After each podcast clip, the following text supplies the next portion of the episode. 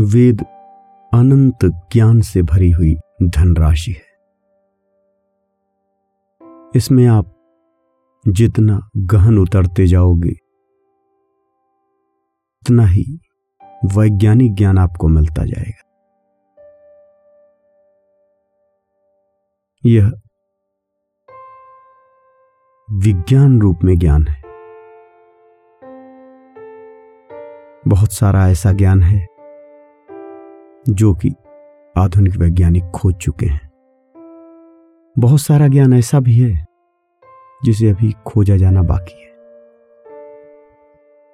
हमने देखा है कि दुनिया में सबसे तेज गति करने वाली कोई चीज़ है तो प्रकाश की किरण है। आधुनिक विज्ञान इस बात को मानता है कि प्रकाश की किरण दुनिया में सबसे तेज गति करती है। लेकिन उसकी इस गति का क्या कारण है? क्यों इतनी तेज गति करती है? अभी तक इसका कोई समुचित जवाब नहीं मिला है।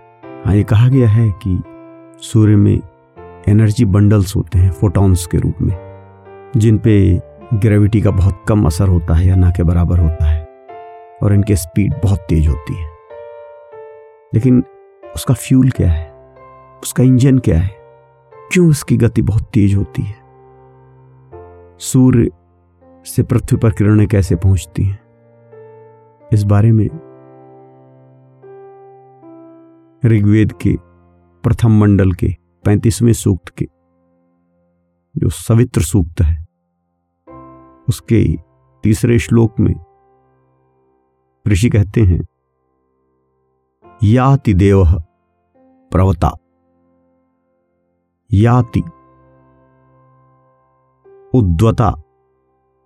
याति शुभ्राभ्याम यजतो हरिभ्याम। आदेवो याति। सविता, परावतो अप। विश्वा, दुरिता बाधमान। अर्थात, हम इसको अन्वय करेंगे पहले। देव प्रवतायाति उद्वतायाति यजत सविता देव, शुभ्राभ्याम हरिभ्याम याति। विश्वा दुरिता अपह बाधमान पारावत आयाति अन्वय हम इसलिए करते हैं कि संस्कृत भाषा में किसी भी शब्द को कहीं भी रखा जा सकता है। उससे उसके अर्थ में कोई भी अंतर नहीं आता। इसलिए उस श्लोक का अर्थ करने से पहले शब्दों को यथास्थान रखा जाता है ताकि उनका अर्थ लिया जा सके। इसमें ऋषि कह रहे हैं कि सूर्य की ऊपरी परत से भी हमें प्रकाश मिलता है और कुछ प्रकाश की किरणें सूर्य की भीतरी परत से भी हमारे पास आती हैं। फिर कह रहे हैं कि प्रकाश की किरणें इतनी तेज क्यों होती हैं? तो अपनी छंदमयी भाषा में ऋषि कहते हैं, शुभ्राभ्याम, हरिभ्याम याति।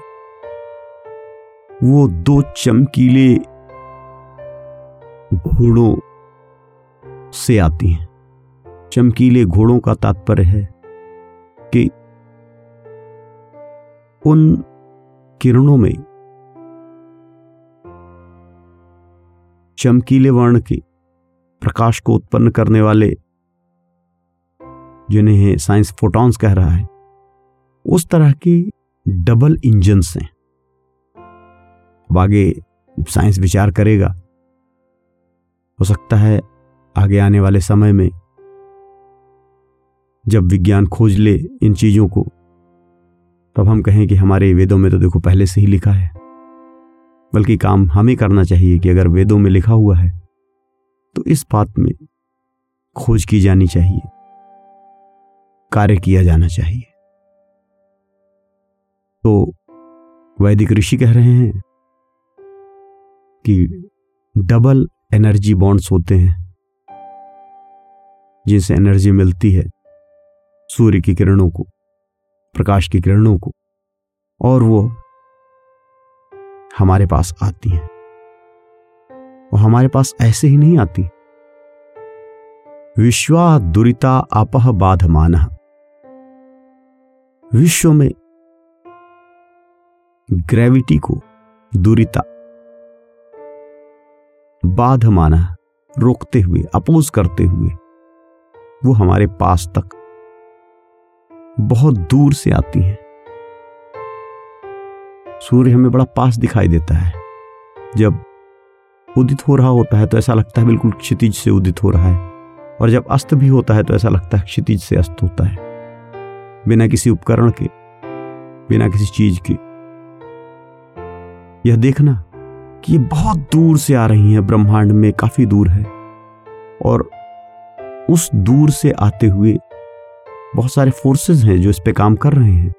और उन फोर्सेस को बाध माना उनको बाधित करते हुए ये किरणें हमारे पास तक पहुँच रही हैं। ये वैदिक ऋषि कह रहे हैं। तो बहुत सारी चीज़ें तो साइंटिस्ट ये हमारा साइंस आज खुद भी मान रहा है इसको। एक चीज़ जो उसमें हमें दिखाई देती है, और आज अभी साइंस में वो हमें नहीं दिखाई देती, वो ये है शुभ्राभ्याम हरिभ्याम याति। अर्थात दो चमकीले घोड़ों से आती हैं प्रकाश की किरणें। निश्चित रूप से ऋषि घोड़े नहीं कह सकते।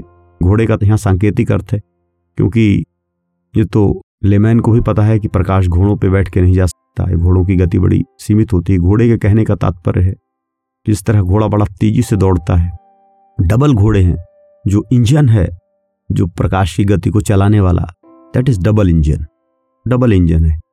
ऐसा अपने ऋषियों का उद्बोधन है, उनका कथन है।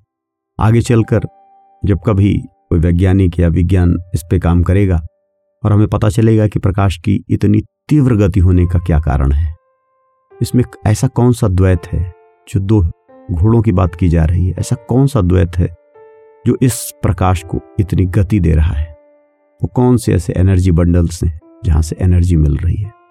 इस तरह के अनेकानेक ज्ञान हमारे वैदिक सूक्तों में ऋषियों ने बाँध रखे हैं, रख रखे हैं। आवश्यकता है इनका अनुशीलन करने की, इन पे शोध करने की और उस ज्ञान को मानवता के कल्याण के लिए पुनः प्रस्तुत करने। की हरिओम तत्सत।